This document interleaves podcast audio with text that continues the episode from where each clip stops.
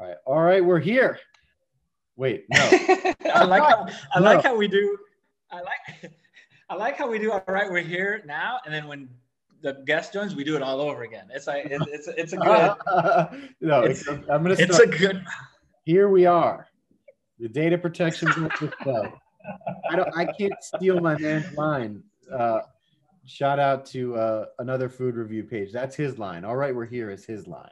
I don't want to take his line. Another food review, best Here we are. Instagram account on earth. Yes, the data protection breakfast. Hey Andy, so uh, like I, I gotta tell you, I like Chicago the band, I like the music, but I didn't think I could find a button-down shirt of the level of prestige that that trumpet player is wearing at this time. we gotta get our hands on whatever that thing is. That is a magnificent piece of wardrobe.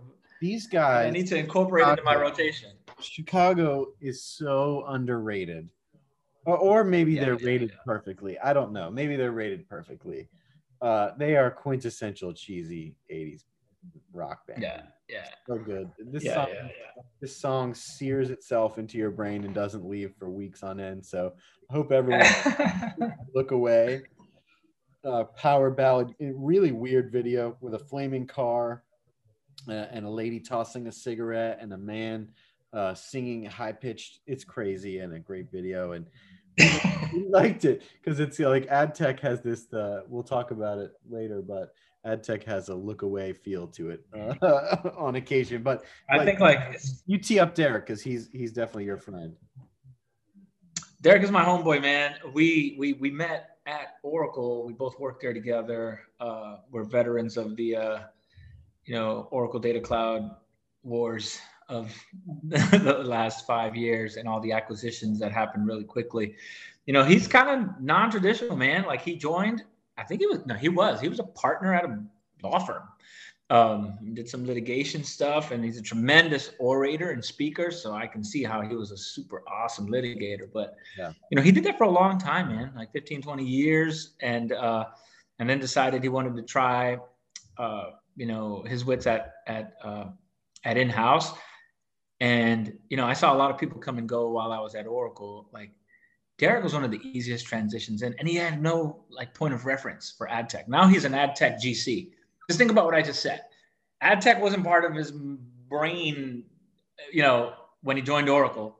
And four years later, or whatever it is, he's five, I guess, four or five years later, he's the GC of an ad tech company. Like this is Derek Zollner in a nutshell. It, it's mind blowing to be honest because the technology is Yeah. so complicated and uh, Yeah. uh, I, what Oracle was doing is especially difficult because they bought five six companies in a in a three year span and put them all together to create a service offering. Uh, that takes some time, but like you have to think strategically about how those all fit together because all of a sudden you're selling them all you know, and all of a sudden you're the lawyer Yeah. repping, repping the contracts for all of those.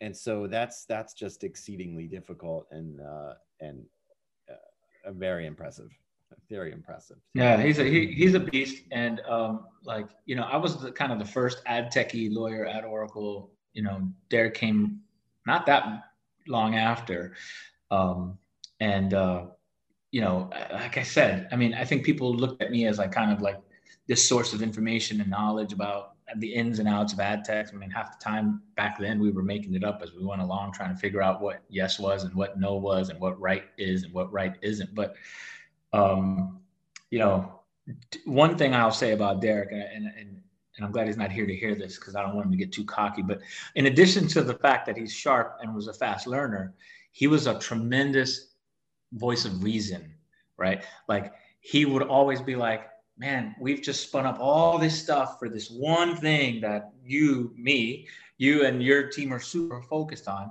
But like, you know, where's the actual risk of, associated with this? Like, where's the harm? Where's the damage? What's the problem that this is creating that makes it such a priority? And he really helped a lot of the time in just kind of rebalancing priority and reorienting energy to the places where you could have the most impact. And he has an instinct for this um, that was That's- just incre- that's- incredible. That's clearly him. That's also litigator in action, right? That's like, let me narrow this down to what is causing what are the key issues and what are the what are the actual issues causing harm or damage and that's something that like that uh, is so that like that point alone is what makes what if you're going to argue that a litigator makes an effective in-house lawyer that's got to be the number one drive. He's the case. Yeah, he's Dave Lang. He's the case. He know is. To, they know how to drive that to that point. Derek is the prototype, and I think honestly, kind of rare um, example of litigator transitioning and translating all of their skill sets super effectively to more corporate, you know, in-house uh, legal manager. He's he's one of the best I've ever seen. Love it. I'm looking forward to it. Let's do it, man. And let's buy this shirt. I need it. all right. oh man.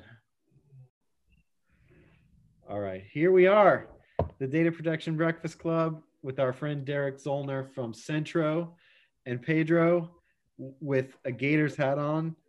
Uh, is that camo? That's right, University.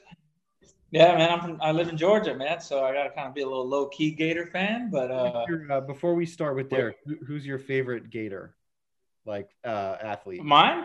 Yeah. This is obvious. Tim Tebow. Tim Tebow. That's obvious. Oh. This is so here, here's the story.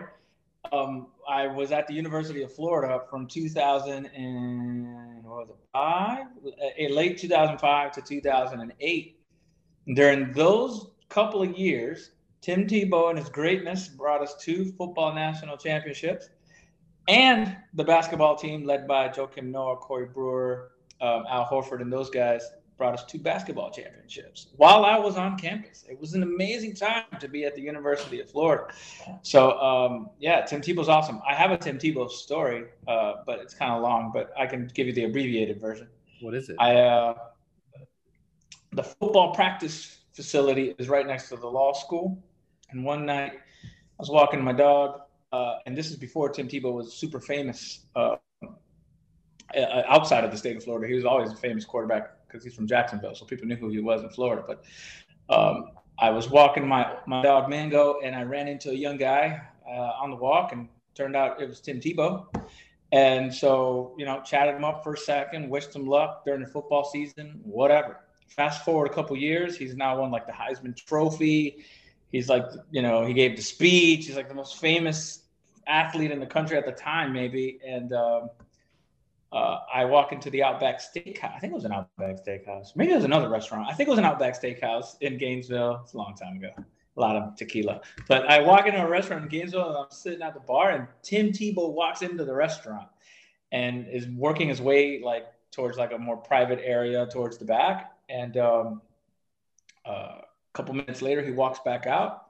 He looks me straight in my eye, and my dog's name is Mango, and he's like, "How's Mango?" This is the most famous person. This is like a godlike figure in Gainesville. uh, you know, he's uh, obviously a really famous athlete in the country, and he dude, he remembered my dog. I thought that was super dope. So shout out to Tim Tebow. He probably has no idea what I'm talking about, but um, he's definitely. If ever, and if you ever watch this podcast, he's a subscriber. But, he's yeah. a subscriber, right? He's definitely. Yeah, I don't think Tim Tebow watches the privacy. One of those. One of those national championships was at the expense of my Sooners. Uh, I believe that is correct. It is. It is correct. When I was there, I uh, right before I started at OU, I'm a little bit older than you, but when I right before in the heyday of the late '80s, OU had like the number one basketball team and the number one football team at the same time, same kind of setup. During the seven years I was there, they were terrible at both of them. Then as soon as I left, two years later, they won a national championship again. So like I had the worst stretch of of OU Sooner oh, during my actual time there. Well, dude, I got to tell you, like my stretch at the University of Florida was like magical. Like it was just magic. And shout out to Chris Leak, by the way, who was the quarterback for the first, the starting quarterback for the first national championship. Tim Tebow was his backup, but um, yeah, it was like the opposite experience, man. It was just an amazing time to be in Gainesville. Chris Leak, also a subscriber, right? Definitely a subscriber. Your your college uh, athletics programs have nothing on Colgate University. so our hockey team could beat the Florida Gators hockey team le- left and right. no. And really good, uh, really good uh, swimming program too there. What's his name? Who used to be the Oklahoma coach who went on to coach the Dallas Cowboys? What's this guy's name? Barry Switzer. Oh, Barry Switzer, yeah. Barry, Local oh, legend. Barry Switzer. Everybody in Norman, old- Oklahoma has a has a Barry Switzer story because he used to have a, a booth at this Italian restaurant called Othello's, always in there holding court with a bunch of young co-eds. And uh, Hmm. he's just a campus legend. If you drank on campus, which if you were a college student you did, you ran into Barry at some point. And then, That's and then awesome. he Yeah, I remember. tried to take a bunch of guns through security at an airport. Like crazy. For safety. Yeah, I guess so. Well, Personal all right, so, protection. all right. So Derek, so no. you started at OU, but what happened after OU? You decided I'm gonna go be an ad tech lawyer right away, right? No, yeah, no. Uh, well, so you know, this this is I get it. This is sort of an '80s themed uh, podcast, and so my whole impression, you'll get this reference, was of lawyers was L.A. law. I thought that I thought that's what people did as lawyers, and so that life seemed super sexy to me. And uh, I like I, I knew no lawyers growing up. I, I barely anybody in my family had gone to college. I had two uncles that went to college, and uh, so I decided I was going to go to law school. I was uh, I was in my last semester of, of undergrad, and I was wondering what the hell I was going to do. I had a great house on campus, right next to the football stadium. I loved being a college Nice. student. I was like, I'm just going to continue. I'm going to keep this rolling. I was like, what can I do with a poli sci degree? Law school it is. Went to law school, and uh, it turned out, yeah, like it was, it fit, it fit my skill set, we'll call it. And uh, then I worked for a year in Kansas City. You know, there are no good law jobs in Oklahoma. They're like two big firms, big firms. And so everybody either goes south to Dallas or north to Kansas City. So I went to Kansas City and I worked at a firm where I did uh, tobacco work, tobacco defense work for one, not even one year, about nine months. Then Tobacco I- defense. Now that's that's that's the cutting edge stuff. It actually, you know, it was one time I was sitting at my desk, or one time I came in one morning on sitting on my desk was a complaint that I had heard a story about on NPR on the way into work. It was it was a class action around menthol, menthol cigarettes that was sort of the new wave they were going to new tack that the plaintiffs attorneys were going to take. So it was like, yeah, like it was the stuff in the news I was seeing, but you know, I was so low level. I was just reviewing docs and answering complaints and whatever else. And then uh, my girlfriend at the time, then now wife, um, against my better advice, decided to go to law school too. And she went to Northwestern, and so I followed her up here, and uh, then worked at a as a litigator at a firm called Vedder Price up here for 15, 15 almost 16 years, and then and then realized that all of that. Oh, go ahead.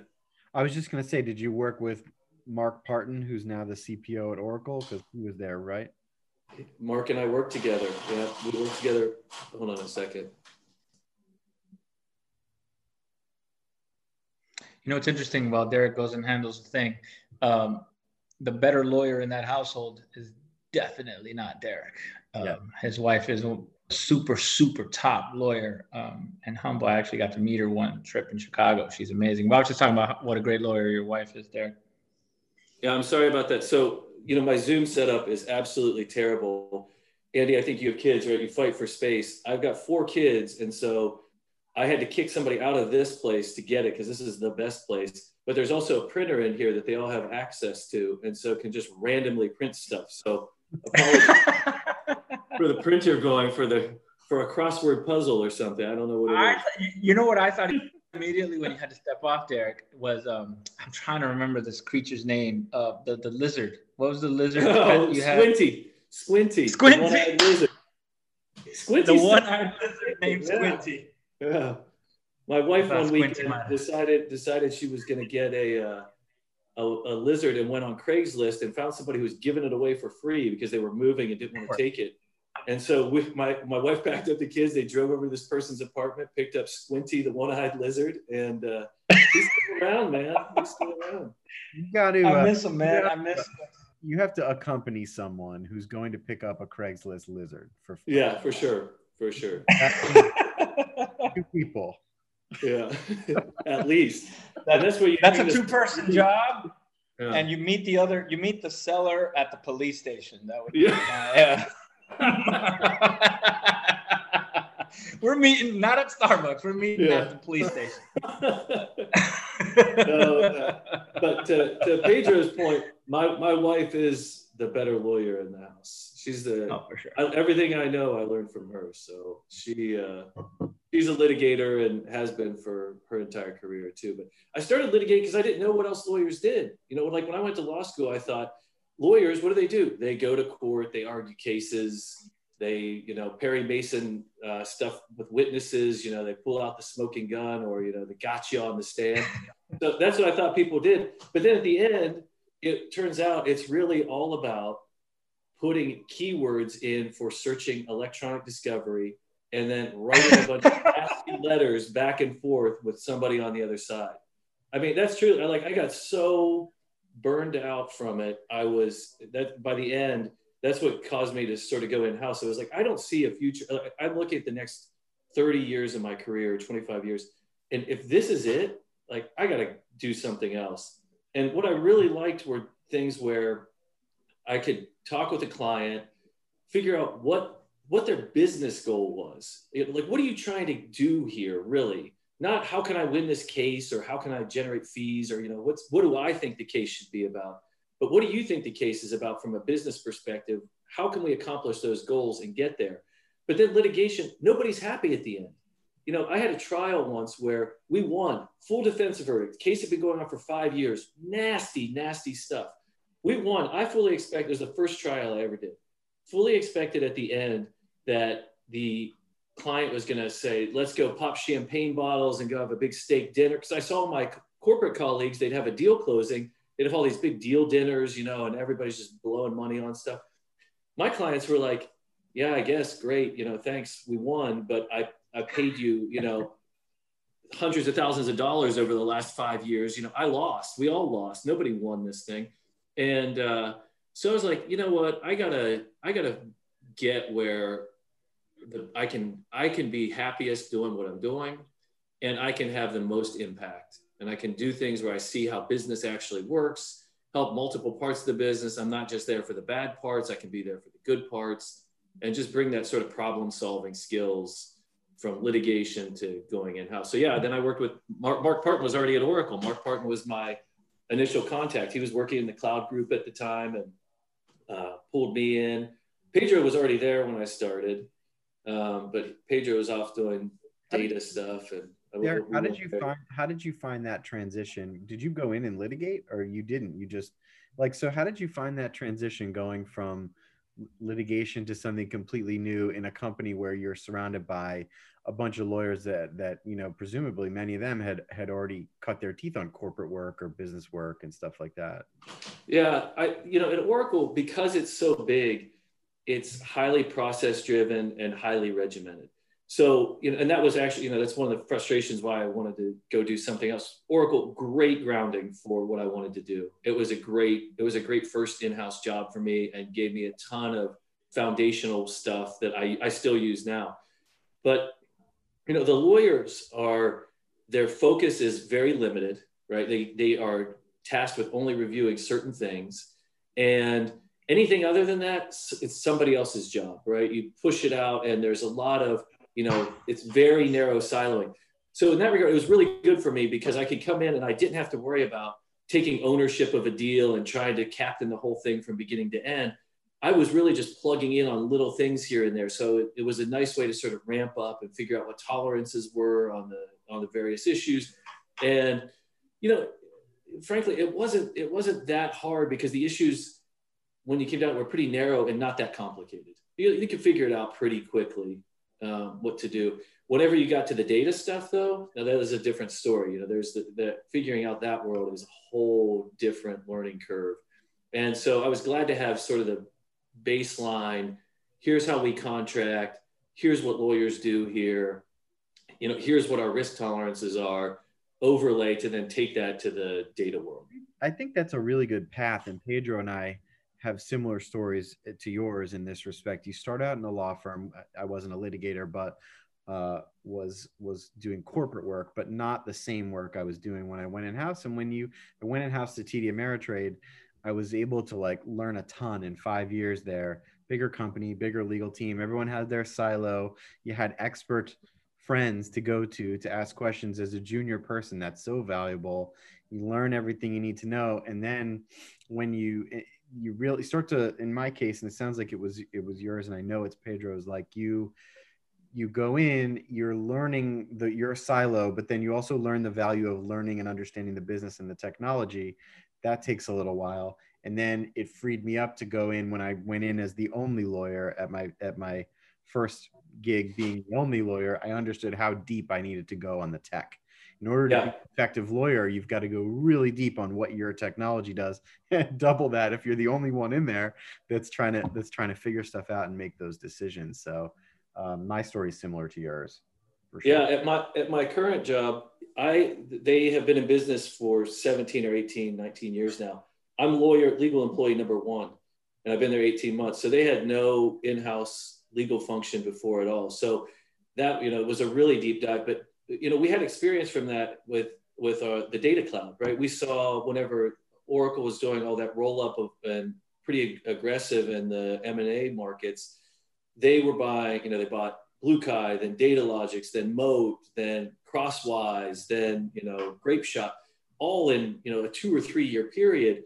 So you got to, you had to learn new technologies pretty quickly. You had to learn how they were contracting pretty quickly, what, how their service offering differed from somebody else, how it was complementary to stuff we were already doing, you know, so with, with yeah, it's hard, but being here, this is why, you know, being a litigator, you know, you just have to be expert enough on stuff and what I mean is, you know, I, I, had a variety of cases I'd get in. So there was a time I have a case where we learned how uh, I, it was about frozen pizza. It was a trade secret case about frozen pizza. I learned I could learn just enough about how frozen pizzas are made and the distribution network for it and the research and development that goes into it enough to talk to a jury about it, talk to a judge about it when I needed to. There are experts who know much more about it than I do, of course, right? just like in my in, in what we do now you know there are people you guys know much more about privacy than i do. You know more about data protection than i do. There are people that know a lot more about ip than i do. There are people that know a lot more about m&a than i do. But i know just enough about about each of them that i can be effective as a general counsel to either know where i can plug in or know where i have holes where i can lean on my experts or my outside counsel to sort of bring it all together. And so you know, that's, I think, you know, I, I was anxious to get out of being a litigator, but I think that background of, you know, just being expert enough to be able to take all of this specialized knowledge, sort of winnow it down to the usable knowledge, and then figure out how to, to deliver it to the right audience. You know, that's the main skill I felt like I learned there that translates to being a GC now. Yeah. You know, it's interesting. We talk about like assembling experts this I guess Bert Kaminsky is the person we have to, and he's going to be on the show at some point, on the podcast at some point. But like, um, Bert assembled this group of people there that we were a part of. Yeah. That have gone on. I mean, I, I don't know how he did it, but like, it was you, it was Parton, it was Denise Butler, it was um, James Turner, who's at Facebook, uh, uh, Ellen. Uh, I mean, there's like uh, the two Jeffs Adam Huff, like this like super powerhouse group of brains, um, uh, all around the same time. Within like a year, we, we, all got hired, if I remember correct, a year or two. Yeah. And like I've never been around such a smart group of people all at once. I don't know what your experience was there, but like that that's how I still feel about it. I totally agree. And don't forget Colin Williams. Colin was one of our colleagues. Oh my God, Colin! He was the first to leave. Yeah, Colin. Yeah, yeah. Colin. Colin went out and he went to became the GC at Reverb. Just had a great exit yep. to with Etsy. And Colin, you know, Colin was here in Chicago and he uh, founded this. He, he got there and he was sort of alone, right? He's a he's a tech general counsel, hasn't done it before, doesn't know what to do. So he founded this networking group here called Chicago Tech GCs. Then when I made my move to Centro, he plugged me into that. And it's an amazing group, great resources. We can all lean on each other. We network, we socialize. You know, we're an expert resource during COVID, we've been getting together and it's like, you know, whatever the topic du jour is for us. So, you know, like when are people sending people back to the office? How are you doing it? We have an immediate sounding board because that's one of the struggles to me of being an in-house lawyer uh, alone is at, a law firm or at Oracle, whenever we had that great team, you're right. I mean, it was an amazing team. I don't know how Bert did it, but you can just go down the hall or ping somebody or say, Hey, you, let's pressure test this idea. You know, I've got this thing, I've got this problem. This is how I'm viewing it. This is what I think the answer is. Tell me why I'm wrong, or, you know, help me out. I need a second set of eyes. I'm on my own right now. I don't have that second set of eyes. So I have to count on these, you know, these networks uh, like this group or occasionally my outside counsel. But when I do that, you know, I get a bill for it. So I'd rather use these free resources I have that are amazing. And, uh, you know, kudos to Colin for putting that together. So yeah, that, that group was, you know, it was like lightning in a bottle at that time. And it, I think it helped with my learning curve too, you know, having all these people who are super talented there who have gone on to keep building out their careers to do these amazing things, um, teaching me, right? Just as a resource right down the hall. Such an incredibly powerfully valid point that you're making there about peer networks and groups. And we have this exact thing that we've developed. Uh, Pedro and I are in this group of people um, started with the NAI Network Advertising Initiative. Mm-hmm. Uh, people that were going to the events in that board. A couple of us then joined the board of that that, and it was there we met this circle of people that were all just able to plug in so deeply and then we sort of like curated a group of those people uh, to bounce the most complicated ideas off of and then yeah. ultimately you might still need your outside counsel because the value of your outside counsel is they see tons of clients. And so but at least you're narrowing your issues there. You know i know this i know this and then i've narrowed it down and then i'm paying for yeah. for my time with my outside counsel. But it's pedro you you'll add to this i'm sure it's incredibly valuable to have that group of people to bounce things off of. Um, yeah it, it, like I, I don't I, it's my number one go outside of like my Oracle alumni group because Derek and I talk in the background about stuff all yeah. the time. When I was making a job change, I talked to him. When he was making his changes, we chatted. Um, you know, I talked to Denise Butler this morning. Like, and you know, we all kind of stay in contact. We have a text group of Oracle alumni. We all talk. Um, it is my first place, Andy. To your point, like you start with a big question, and you narrow that question down as you listen to your friends um, who are just as smart or many times way more knowledgeable than you on whatever you're asking. And then you narrow it to something short, to the point, and concise. And then you pay for advice, uh, you know, and yeah. now, you know, your, your bill is, you know, X instead of Y or whatever. There's uh, also uh, totally little, agree. There's also little things I'll add, and then we'll get right back to one thing I want to ask Derek, but there's also little things like when you need to, and this is a point we don't talk about very much on this show because it's not really data protection related, but like when you need to understand market salary if you're negotiating understand like something serious about you and about what i should do tactically with my career like what is this what is this going to do for me? There's no better group than people. Like my, my wife like i can talk about plenty of these things with my wife but like you know that's one set of ears right? You need like other sets of ears that are also doing what you're doing and get it on a day-to-day basis it's invaluable for personal stuff too that's related yeah that's you know like to that point we um because my wife works at a big firm they have a, a great sort of uh I, I guess called career career center but it's really you know they have a lot of people that leave there right? It's a big firm that churns out a lot a lot of associates leave but they want those people when they go they know that they might go in-house someday or they know they might need a referral so they create a great exit play, uh, you know, an exit ramp for them so that they feel good and want to refer things back and, and think fondly of the firm. And so as part of that, they have these great resources on salary information. And like I just shared that with Pedro in the last month or so about I have like four or five different resources that they plug me into that are it's salary related. And so you get a pretty good sense from those. But to your point, you know, you can check with people to say, does this seem like market? You know, and, and not all of it because each of the companies are going to be different, different stages of growth, you know, different, your higher, different size of legal department, whatever it is. There'll be some nuances to it, but at least it gives you a range where you can start thinking like, that's about where I feel like I should be. Helpful. And then start margin, you know, negotiate around the margins. I want to revisit one thing you said about litigators as GCs because I think that's a really interesting topic. When I left, uh, I was at a lot TD Ameritrade, and I was eventually that that that general counsel was retiring, and I remember talking to somebody like, "Well, who do you think's gonna, you know, step into that role?" And there were a couple candidates, and one of them was one of the like lead litigators there. And I said, "Oh, that's interesting. Like that I didn't I wouldn't necessarily have thought about that right away, but then the person walked me through why and it was it was like a light bulb went off like oh, of course that person is in consideration for this because they're uh, attached to you know major litigation they're understanding as you said they're going like down to a certain level across many different parts of the business litigation impacts like uh, you know ton, tons of different sectors of the business. So yeah, that am I on point with thinking about that? Like that that felt that was what was one of the things that was helpful to you in transitioning to the lead lawyer role. Yeah, and I think too is also you get to see where risk actually lives.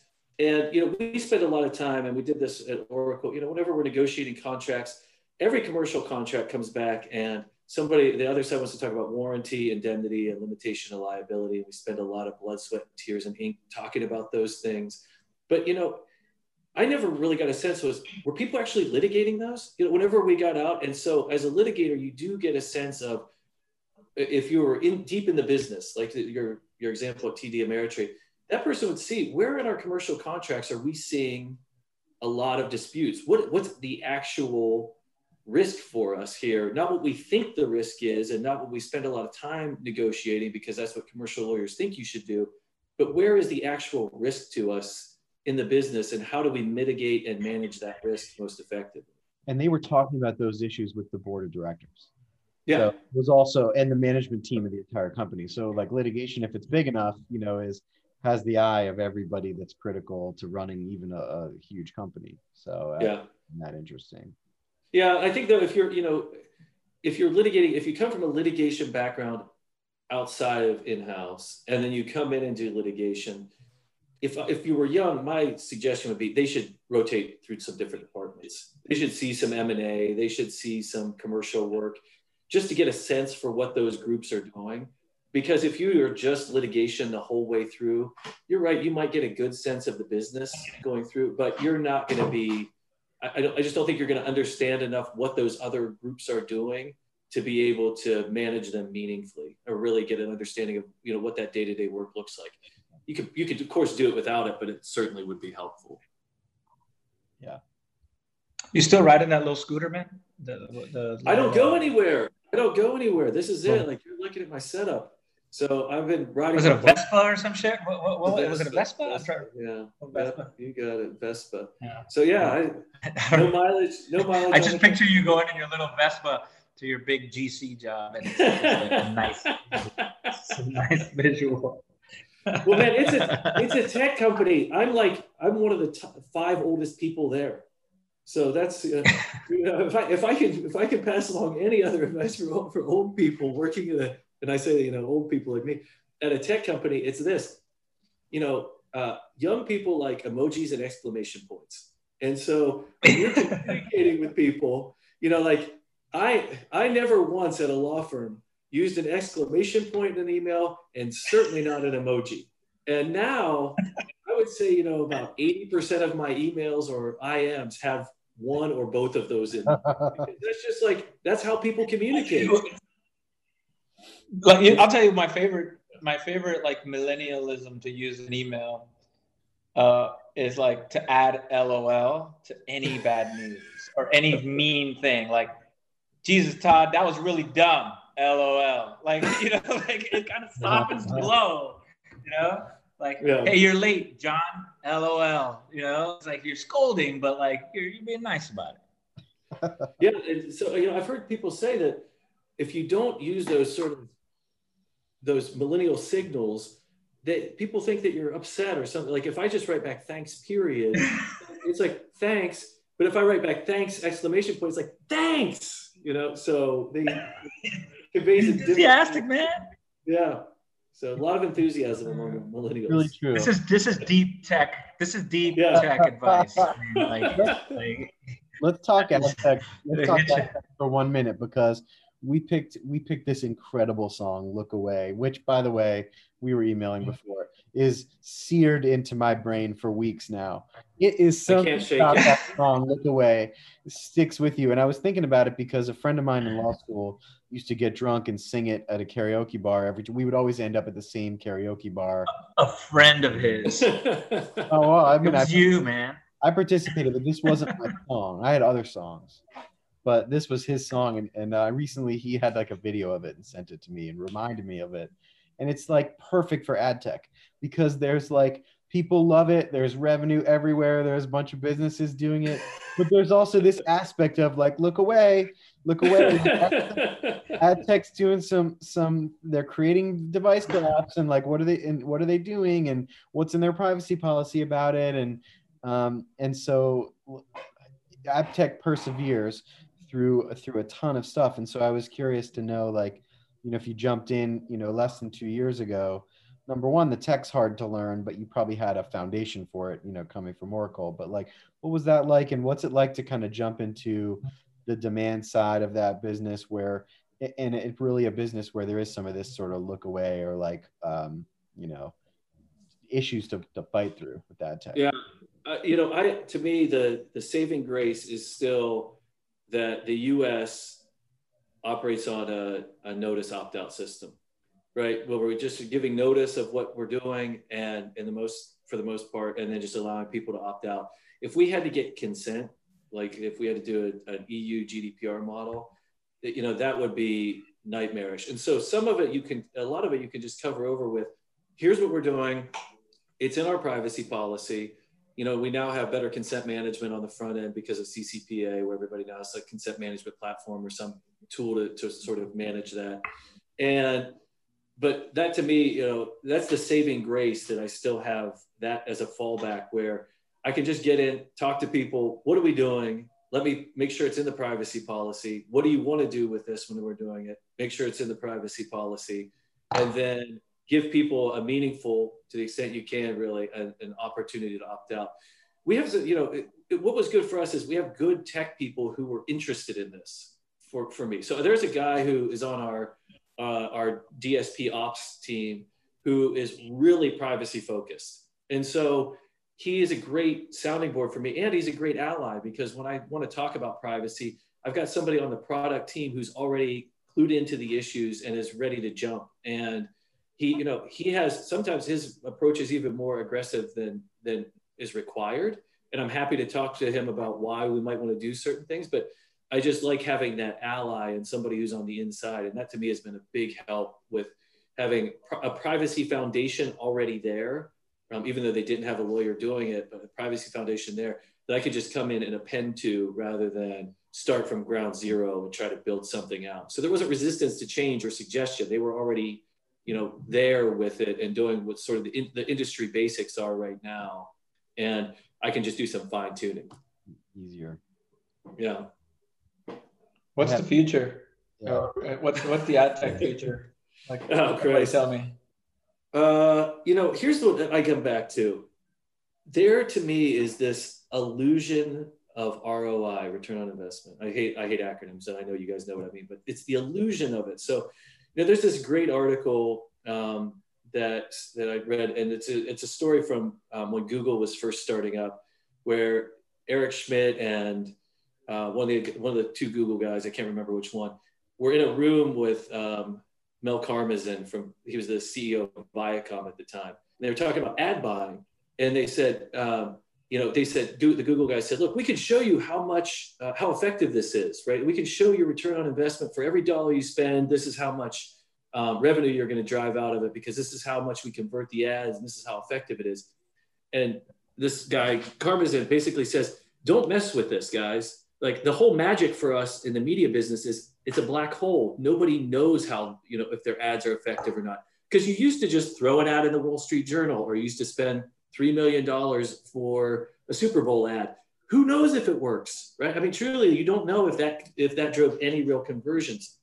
So marketers have become addicted to this idea that targeted advertising yields a return on investment. And I, I'm not sure if the if you can really definitively say it, but they believe it. And so that's the most important thing because when we have the cookie apocalypse coming and we have you know other you know, the Apple where they're you know going to require consent for use of mobile IDs, all of that stuff. What's really scaring marketers is that they don't. How is my money going to show a return on investment? Because I depend on those things now, and it gives me comfort because I think I'm getting a return on investment.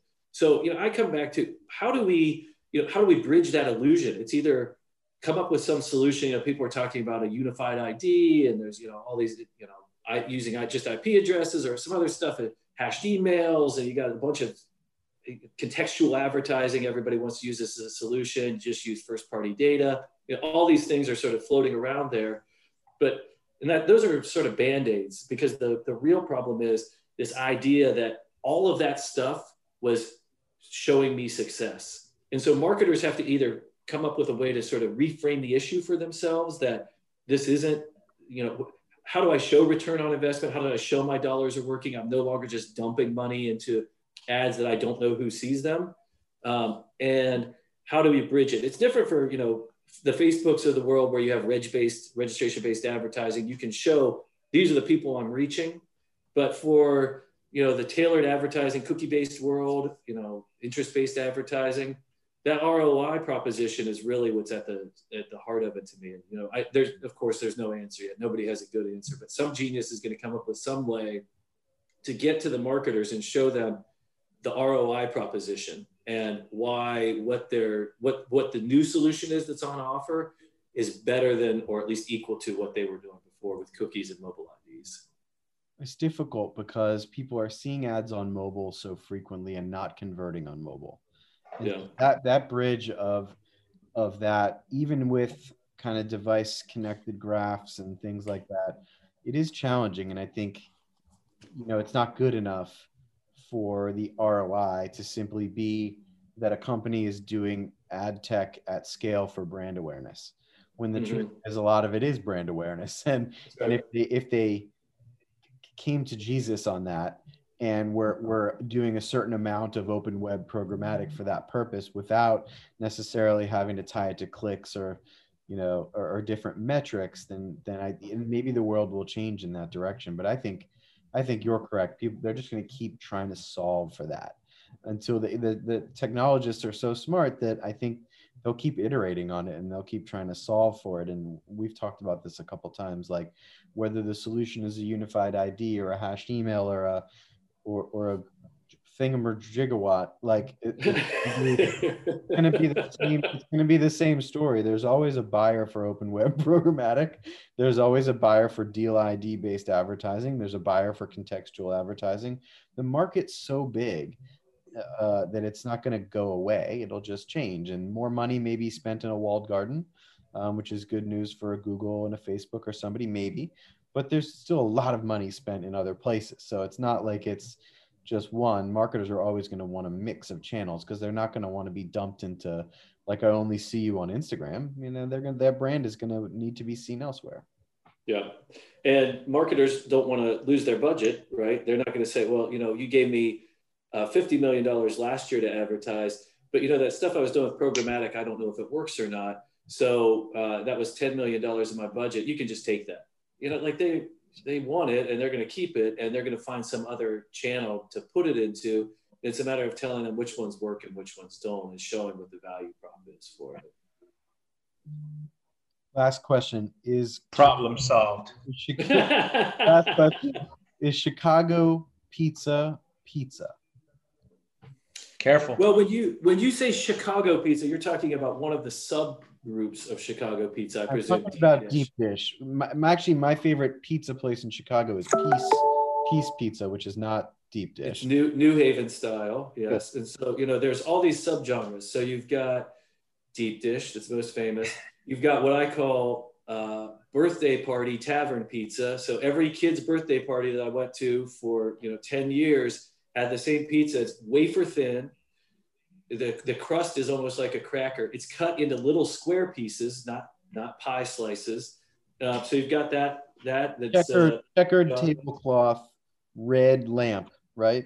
For sure, for sure. You've got some pan pizza places. You've got hand tossed New York style, so that's its own. You know, that's its own. It's a it's a deep dish. We're, So we're focus-. Let's focus for a moment on the deep dish. Deep dish. Deep dish. The essential components of a pizza: crust, sauce, cheese. They're all there. So it's definitely a pizza. Close to a lasagna, but definitely a pizza. Very a legal argument. It's a, it- but it's a, so that make but uh, under that definition, I feel like a sandwich is a pizza. Well, I guess it's, it's a hot dog a sandwich. Is a hot dog a sandwich? You know. There you go. This is, this is a deep question. This, now, now we're getting really philosophical. I'm gonna turn to St. Thomas Aquinas tonight for this question. Why don't you ask it? Why don't, why don't you ask it on Facebook, my friend? You know, uh, I may do so, but I'm afraid of some of the responses I'll get. But we'll see. Derek, We'll uh, see. this is awesome. Thanks for joining us. Thanks for being. Thanks for getting the good Zoom room for this. Say hi to Squinty, the one-eyed lizard. Yeah. Oh, shout out to Squinty. Yeah, shout out Squinty. Shout out, shout out Lily the pug too. Don't forget about her. That's right. Lily the Pug. Thanks, bro. All right. All right. Thank you. Appreciate it. Take care. Later, man.